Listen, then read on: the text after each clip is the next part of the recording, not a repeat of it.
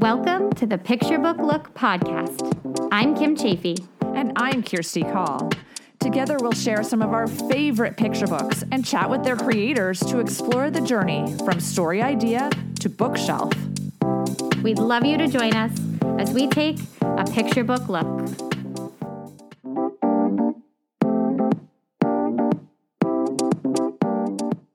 Do you dream of creating picture books that will change a child's life? Learn how to write the story only you can tell at this year's Picture Book Summit. Join Jon Klassen, Yuyi Morales, agents, editors, and more on October 2nd, 2021. Visit picturebooksummit.com to register. Feeling stuck in your creative journey? Needing to change your narrative? Everything you want is possible. As a therapist trained life coach for creatives, I'm excited to help authors like you create clarity and build self confidence so you can achieve your dreams. Kirsty can help you get the drama out of your life and into your art. Visit kirstencall.com. That's K I R S T I N E C A L L.com and register for a free consultation today. Hooray! I can't wait for us to work together to get you where you want to be. Hey, Kirsty. Hey, Kim. You know, when your grandma gives you a lemon tree, you should just make lemonade. Good advice. I always liked making lemonade. It is great advice, isn't it? But it's not mine. I can't take credit for it. That goes to Jamie Deenihan, who wrote our first summer book club book. Yay! Yay! when Grandma Gives You a Lemon Tree. Beautifully illustrated by Lorraine Rocha. We love this book for so many reasons. In fact, we have five things we love about this book. Each week of our summer book club, we will list five fabulous things that make each book, well, fabulous. For this one, our first fabulous thing is how this book is told in second person point of view, which is unique and perfect for the story. Definitely. The second fabulous thing we love is the ideal blend of humor and heart. That one's always hard to nail, but this book is a great example. So true. And number three is the adorable illustrations, the facial expressions that show so much emotion. They're so adorable. I'm in love with the illustrations. Okay, another fabulous thing about this book is the exceptionally satisfying internal and external arcs. Our last fabulous thing is the intergenerational relationship. We love stories that highlight grandparents and their grandchildren. So, we want to know what you think is fabulous about this book. Make sure to tell us on social media with the hashtag PBL Summer Book Club. Happy reading! Although we won't have new interviews this summer, we'll be replaying some of our most listened to episodes. Enjoy this PBL replay. Here's the very first episode we ever recorded. hey, Kim! Yes, Kirsty. I really feel like we're making our voices heard these days, don't you? Well, I don't know if anyone's listening, but we sure are talking a lot. you know who definitely made their voices heard? Who? Ella Fitzgerald and Marilyn Monroe. Yes, they definitely did. And today's book is Making Their Voices Heard The Inspiring Friendship of Ella Fitzgerald and Marilyn Monroe. This biography is about the amazing jazz singer Ella Fitzgerald and her struggle with racial discrimination, specifically about not being allowed to perform at one of the biggest nightclubs in town. And what makes this biography a little different is that we also learn about Marilyn Monroe, the famous actress, and her struggle for better scripts and higher salary, but being refused because she was a woman. I love how relevant this book is right now about how we can be friends with people who are different from us. And can I read a line from this book yes, that shows this? Please do. Okay. On the outside, you couldn't find two girls who looked more different, but on the inside, they were alike, full of hopes and dreams and plans of what might be. So beautiful. I love that Ellen and Marilyn didn't let race or anything else stand in the way of their friendship and lifting and helping each other. And that is such an important theme in the book. And I also love how this book is a great way for parents and teachers to start a conversation with kids about the history of racism in our country. So, this powerful biography was written by Vivian Kirkfield and illustrated by Alleanna Harris and published by Little Bee Books. And we're so excited that they're both here with us today to chat about this book's journey. Let's talk.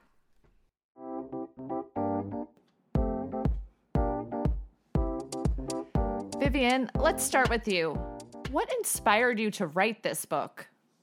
Back in 2000 and I guess 14, uh, end of 2014, I was online and I saw a photo of Ella Fitzgerald and Marilyn Monroe sitting together in a nightclub. And they they didn't look like they were just sitting together. They looked like they were really truly friends. And then the caption of that photo, and it the photo is actually in the back of the book.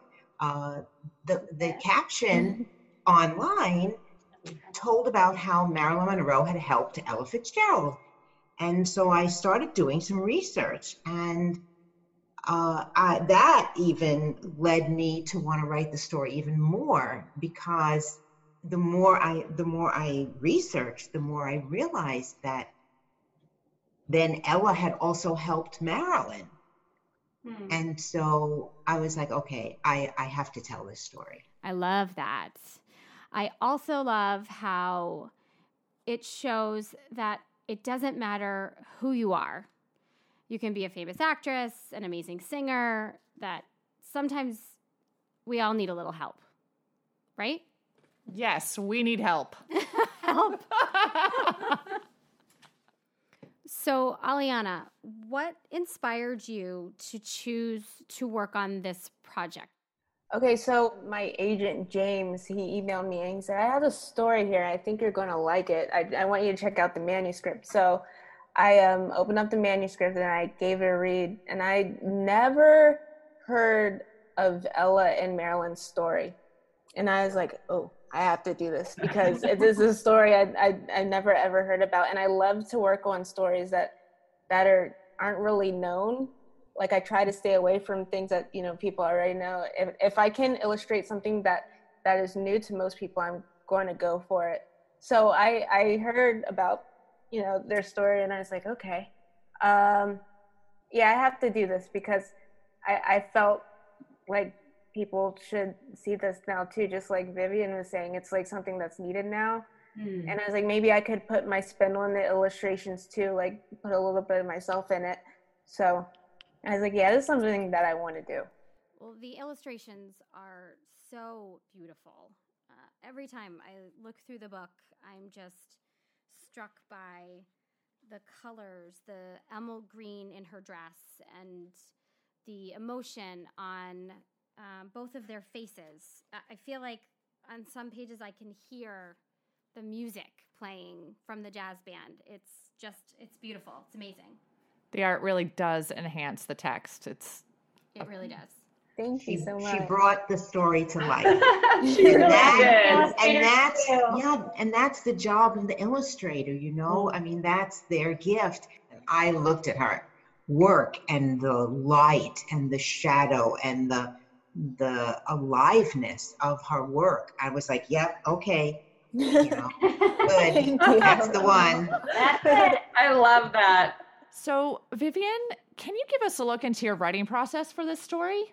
Did you find it especially challenging to write a dual biography? Yeah, it was the first um, dual biography I had done, and and it was early on in because I really only started writing in 2012, and then I took a nonfiction writing course in 2014. So I hadn't written any nonfiction before that. Mm-hmm. Okay. And so then at the end of 2014, I wrote, I started this story. And I had a rough draft and I brought it to a conference in 2015 in the summer. And an editor loved it. And she asked me to finish it, revise it. And then I signed with Essie. And so Essie sent it to her and she loved it, but she couldn't get her publisher to acquire it and they were afraid that it was a white savior story, meaning that the spotlight would be on Marilyn, hmm. and Marilyn would get the credit for oh. helping Ella. Now, Marilyn did help Ella, but we, I had to find a way to bring balance to that so that we show, first of all, Ella was fabulously famous already. On her own. It's not like she needed, she didn't need help. Right. She just needed some help to get into that those certain particular nightclubs, but she she was touring the world already. So I had to find a way to to show that and to show how she had really helped Marilyn first. But getting the information was hard. Uh, there were lots of books on Marilyn Monroe, lots of books on Ella Fitzgerald. So that that was good. I could find out a lot of information.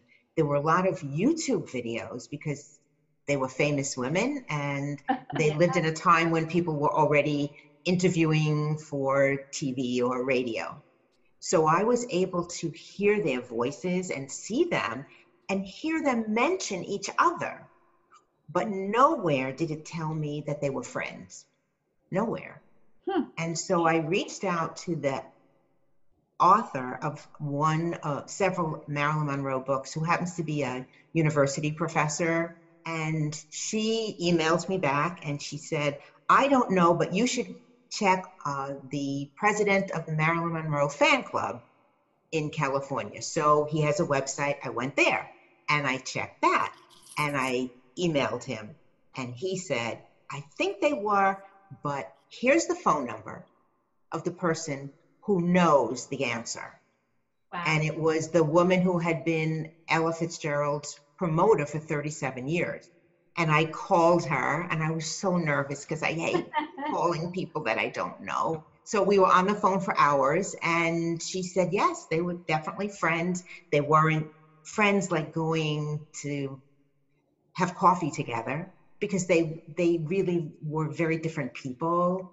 Ella was very Right. straight laced. Marilyn was more of a party girl, but they loved and respected each other. Whenever they did meet, they always sat and talked. So, so yeah, so that was my journey. I mean, the research was amazing and so much fun, but a challenge. And I- I just kept revising it.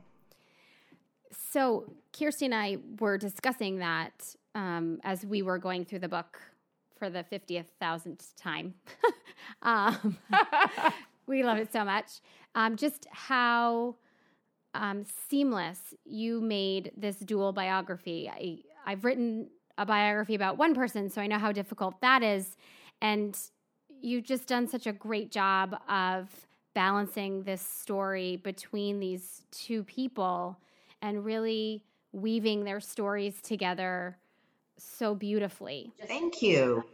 So, Alleanna, I have a question for you about your illustration process. I was looking at some of the other books that you've illustrated. I've noticed a lot of nonfiction, which I love. Books like Patricia's Vision, The Doctor Who Saved Sight, written by Michelle Lord. I also noticed that you did the cover of A Good Kind of Trouble, which I'm currently in the middle of reading and is so good. Um, but I- I'm hoping you can give us a little bit of insight into your illustration process for making their voices heard. Usually, the art director uh, sends me pictures of you know whoever the book is about, like pictures of um, usually pictures of them. Sometimes like what they're wearing or where they're from, but but um, in this case, uh, Rob Wall and Courtney they sent me pictures of both Ella and Marilyn together, and then some pictures of um, Ella's dresses but um, in the beginning i usually do sketches but for some reason i could not get marilyn's likeness down. I just could not do it. I, I, I, don't i don't get why. Usually likeness is a thing that i can get like automatically but i just couldn't get it and they just would send me more pictures and then i'd be on google images almost every day trying to find pictures. And um, i just had to revise it until um, Courtney, Courtney would be like, "Well, just change her eyebrows a little bit, maybe the hair, maybe," some, and I would change it like little by little until we finally got it. But yeah, I usually do sketches, and then the art directors look over and say, "Okay, well, maybe like change the composition here, revise it here, change the clothes here." um, a lot of times I had to change the dresses they were wearing to make it fit the the era, the year. Oh, okay. Um, yeah. Yeah, so usually that's what I have to do, but I revise until I get to color. And Okay. then they tell me what color things need to be, and then I change it however they need it. And that's usually how it goes. A couple sketches, color, but with a lot of research. A lot of research and a lot of revising, just like the writing portion of it. Right. So we have one last question for both of you. When someone reads this book, what do you hope that they feel or learn? How about you, Alleanna? I hope they feel what it's like to have a true friend that is willing to help you, even if you are different. It's always good to have friends that that always like, you know, have your back. It's like I'm going to help you just because I believe in you. So I, I would want readers to feel that. I know that readers definitely feel that. What about you, Vivian? um, that our friends can look like us, can look unlike us, can go to the same church or temple or none at all. I mean, our friends can be very different from us. But more than that, that this this feeling of um, being an ally, of allyship, that we we don't just say everybody should be equal, but we actually, like Marilyn, we step up and we do something. I mean, she reached out and she called that owner. Now, that was an odd thing for a white young starlet to do back in the mid 50s. Rosa Parks had not, mm, you know, had the bus incident, and Martin Luther King had not had the I Have a Dream speech. So this was pre civil rights. It was right on the cusp of civil rights starting. But Marilyn, she didn't care. She really, and people do, and that's the third thing I want people to know is that we are all such complex individuals. Just because everybody thinks Marilyn Monroe was a ditzy blonde bombshell, she had so much more to her as a person. She was the first female movie star to own her own movie production company. And she went to New York jazz clubs and and and enjoyed the music because she loved jazz. So she didn't care. So I, I think you know, Yeah. we have to help children see that everybody has so many layers and we have to appreciate people for all of their layers. We want to thank Vivian Kirkfield and Alleanna Harris for joining us today and giving us a look into their creative process for making their voices heard. Make sure to check out the show notes to learn more about Vivian and Alleanna and all the other fabulous books they have out in the world. And remember, if you have a picture book that you love and you think we might love it too, send us an email at picturebooklook2 at gmail.com. That's picturebooklook and the number two at gmail.com. Happy looking!